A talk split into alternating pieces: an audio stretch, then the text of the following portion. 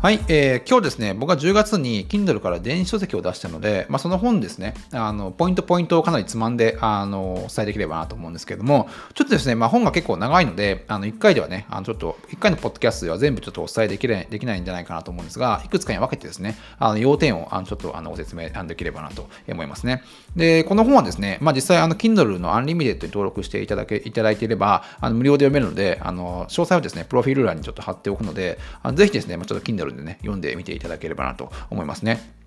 で、まあ、この本、まあ、どういうことをあのあの話しているかっていうと、あの人生における、まあ、3つの大きな問題っていうのがあるんですね。で、大体人生のあの問題っていうのは、お金か健康かあの人間関係によってあのど、どれかに当てはまるって言われていて、でそのですね、あの全ての、まあ、3つの問題を、まあ、僕は読書であの解決できるんじゃないかというね、自分なりのちょっとね、あの命題を立てて、あのその中でですね、まあ、イーロン・マスクとか、ジェフ・ベソスとか、まあ、そういったね、すでに成功している成功者の事例を挙げつつも、あのいろんなですね、こう、あの調査とか読書に関する、まあ、リサーチとかの、まあ、そういう根拠をいろいろ挙げて、まあ、このですね、命題を立証していくというね、あの本なので、まあ、結構ね、あの書くのにね、なん,、まあ、なんやかんや、あの半年ぐらいかかったんですけど、まあ、ちょっと自信作ではあるんで、ぜひですね、あのちょっと読んでみていただければなと思いますね。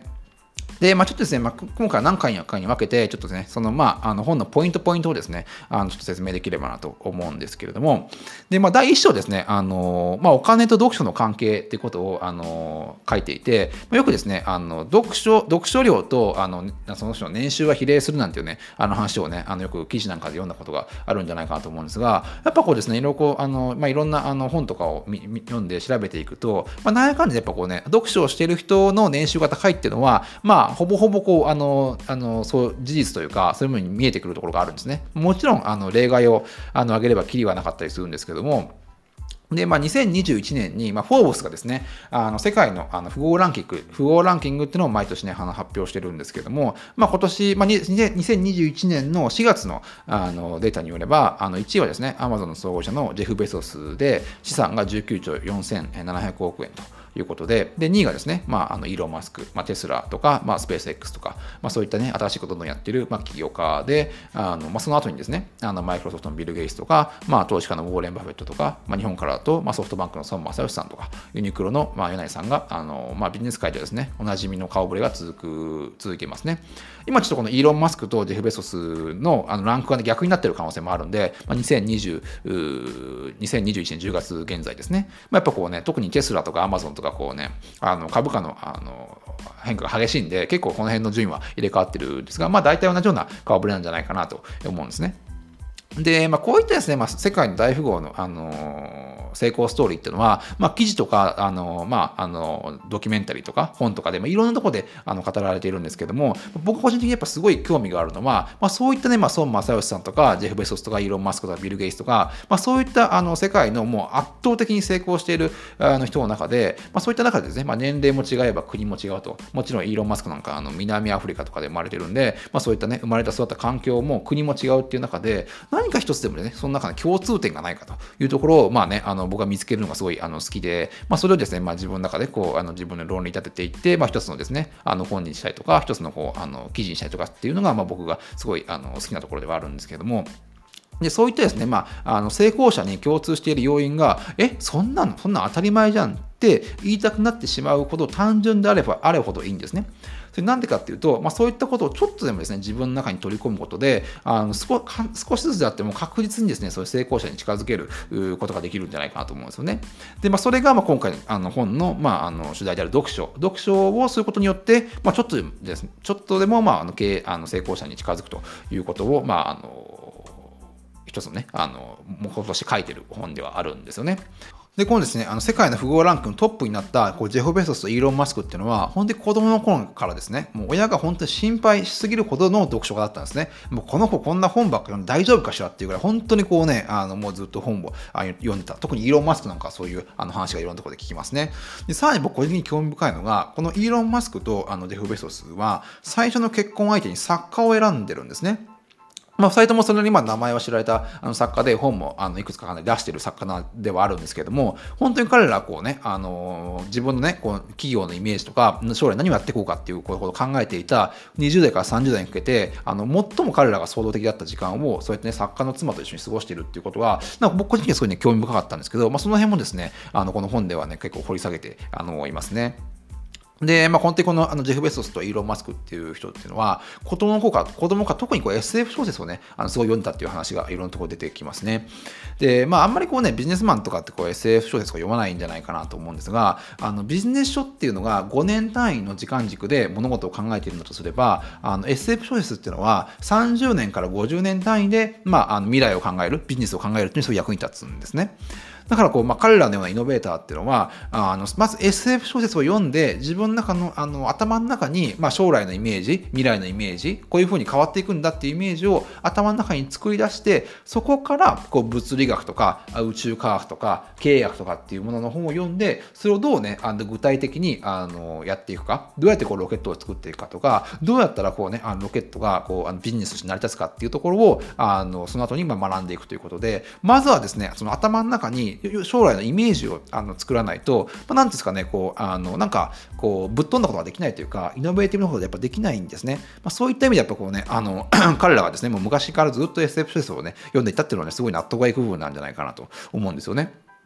で、こう日本、日本でもやっぱこうね、あの、本当に、あの、孫正義さんとか、あの、ユニクロの柳井さんとかっていうのは大の読書家として、あの、知られてますし、あの、まあ最近ですね、よくいろんな本を出されている、こう星野リゾートの星野さん、星野リゾートの社長の星野さんっていうのも、あの、すべてのね、経営の答えっていうのは、あの、いつも本の中にあるということをおっしゃっていて、もう本の、本の通りに確実にやっていけば、確実にこうね、あの結果が出るってことをおっしゃってるんですね。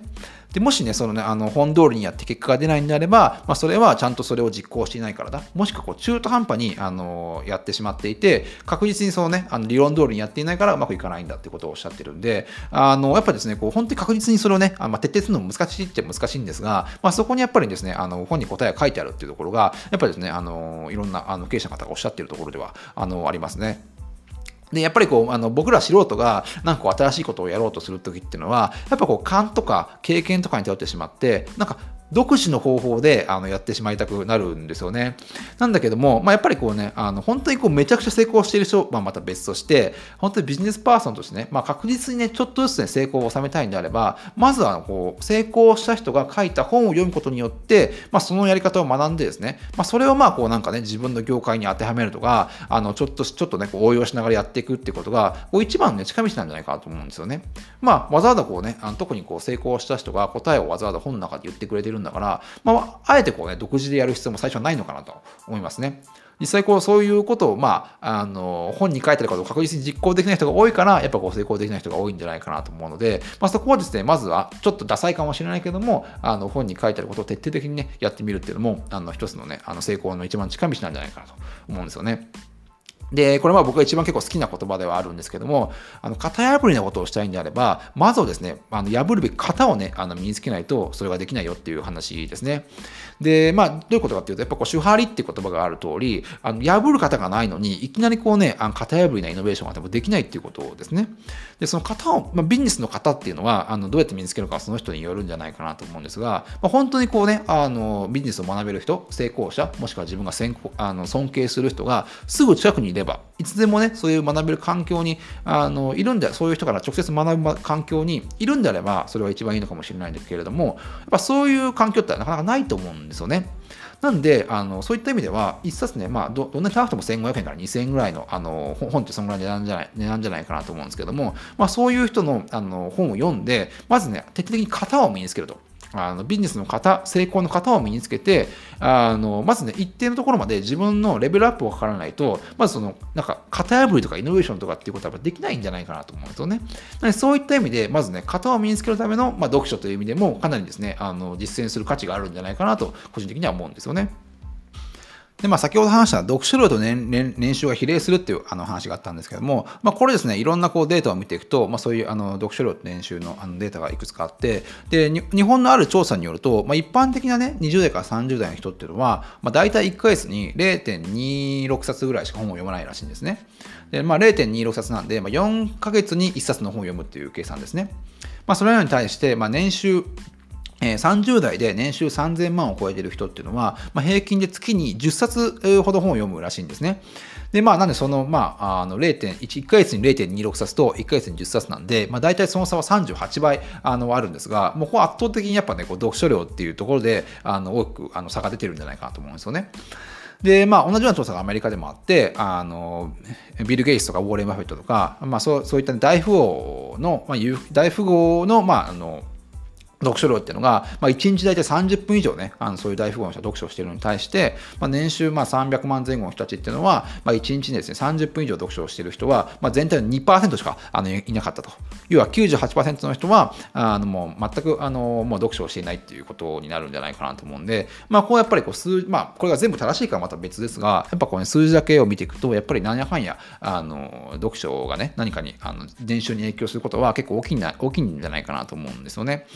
で、まあ、やっぱりこうなんかまあ、なんでしょうね、あのね、お金持ちになろうとか、まあ、自分の資産を増やそうとかっていう考えたときに、あんまこう、まずじゃあ読書やろうっていう人ね、あんまりいないと思うんですよ。まずこうなんかね、株式投資とか、あの不動産とか、まあ、そういったものがね、あのなんかこう資産を増やす、長期的に資産を増やすという意味では、こう頭をよぎってしまいがちなんですけれども、まあ、この特に株式投資っていうのは、まあ、いろんな暴落のリスクとか、あの常に価格が乱高下する、まあ、そういったリスクも含めて、まあ、どれだけこう楽観的に見積もっても、大体年8%前後の、あの大体こう、あのリターンがあるってことがね、まあ、いろんなことところで言われてはいるんですけども、まあ、それに対してですね、まあ、自己投資、まあ、自分に投資した時のリターンってどれぐらいあるのかっていうと、まあ、これたち何かの、ななんな誰かが言ったかちょっとウェブの記事にあったかちょっと覚えてないんですが、自己投資のリターンっていうのは、まあ、少なく見積もっても25%以上あると。ああのことをね、あのどっかどっかで書いてあったんですが、まあ、僕も実感値としては、あのこの自己投資のリターンが25%っていうのは結構ね、あのそんなあの気がするんですよね。で、あの、まあ、歴史上ですね、最も投資に成功したウォーレン・バフェットっていうあの方がいるんですが、まあ、彼はですね、過去50年間、過去50年間の平均リターンっていうのをね、あの出してるんですけど、まあ、それが大体大体年20%前後のあのリターンを出していると。僕はあんま投資は詳しくないんですが、このあの年、えー、20%前後のあのリターンを過去50年間ってやっぱすごいことらしいんですよね。まあそういった意味では、まあ、当然あの歴史上最も成功したあの投資家と言われる、まあ、ウォーレン・バフェットですが、そんなウォーレン・バフェットが結局何かのインタビューであの言ったんですけども、結局ね、私はいろんな投資をやってみたが、あの一番やっぱりこうリターンが大きかった投資っていうのは、まあ、自分への投資だということ、あのまあ、それを、ね、断言してあのおっしゃっていて、で実際ですね、あのまあまあ、そういった意味では彼のあの過去の、ね、平均的なリターンが20%前後だったのに対してあの、まあ、彼がですね一番あのリターンが高かった投資が自己投資とあの言ってるんであればさっき言ったねあのこう自己投資のあの自分に対する投資のリターンが、まあ、25%以上っていうのは、まあ、十分納得できる数字なんじゃないかなと思うんですよね。まあ、これなんか僕が勝手にあの無理くりこうなんか根拠をあのいろいろつけてあの作り上げた話ではあるんですが、まあ、なんかねやっぱりこうあの自己投資のリターンがあの、まあ、別に読書に限らずですが、なんか何かを英語をやるとか、何でしょうね、あの運動するとか何でもいいんですけども、自分に対する投資ってやっぱ25%以上、圧倒的にはですね、やっぱ株式投資なんかよりは、あのリターンが高いんじゃないかなと、個人的には思うんですよね。まあ、なんで、実際こう、まあ、世界、今までね、こうこれまで歴史上で一番リターンをあの生み出した投資家でさえですね、あの自己投資こそが一番のリターンが高いあの投資だとおっしゃってるわけなんで、まあ、中途半端な金しかあのお金しか持っていないんであれば、なんかね、中途半端にあの株とかビットコインとかに投資するんではなくて、まあ、そういったお金をまずは全部自分に突っ込んで、まあ、あの年間25%のあの、まあ、リターンを得た方が、やっぱですね、あの一番的確なんじゃないかなと思うんですけども、一番こう、やっぱ手っあのそうやってね、自分自分に投資する上で、あの手っ取り早いのは読書なんじゃないかなと思うので、あの本当に1500円で、まあ、あの本当にどんあのね、その成功者の成功を学べるわけですから、まあ、なんだかんだってこう一番ね、コスパがいいあの自己投資の自己投資のあのものなんじゃないかなと思うんですね、読書は。で、このね、まあ、あの本当に人類史上最も高いリターンを上げたこのウォーレン・バフェットっていう人は、仕事のですね、80%を読書に使ってるんですね。まあ、仕事の80%なんで、もうほぼほぼですね、あの仕事中は読書をしてると。ずっと読書して、まあ、考えて、あのまあ、それにですね、考えたことによって、あの考えたものに投資をして、まあ、一気にあのリターンをあの上げるってことですが、まあ、別にこの人そんなね、あのやたらめったら投資しないと。本当にこううまくいきそうで、自分が納得して、まあ、いろんな多分本とかを読んで、まあ、そこでですね、本当に自分が納得したものだけにバーッとあの大きなお金を投資して、まあ、一気にリターンを上げるっていうあの手法ではあるんですけども、まあ、大体このウォーレン・バフェット毎日500ページ以上あの本を読んでるらしいんですよね。で、まあ、彼ですね、まあ、本当にあの世界あの世界でも有数のお金持ちでありながら、まあ、本当に倹約家で、あの度がつくほどあの田舎の、まあ、アメリカのネブラスカ州にね、あのずっと住んでいて、まあ、自宅自宅からね、まあ、そんなに出ずですね、まあ、オフィスに行ったりとかはしてるんだと思うんですけど、まあ、ずっとまあ何やかんや読書をしているということですね。で、まれに、まあ、あの彼が海外出張にあの行くことがあるらしいんですが、まあ、その時のだけのためには、あの読書のためにあのプライベートジェットをですね、あの使うと。まあ、普段は本当にお金持ちですごいあの倹約家なんですよ。その時はもう読書の時間を確保するためだけにプライベートジェットを用意して、まあ、大量の本とかあの資料を段ボールに詰めてあの海外出張に出かけていくっていう話があったりあのするんですね。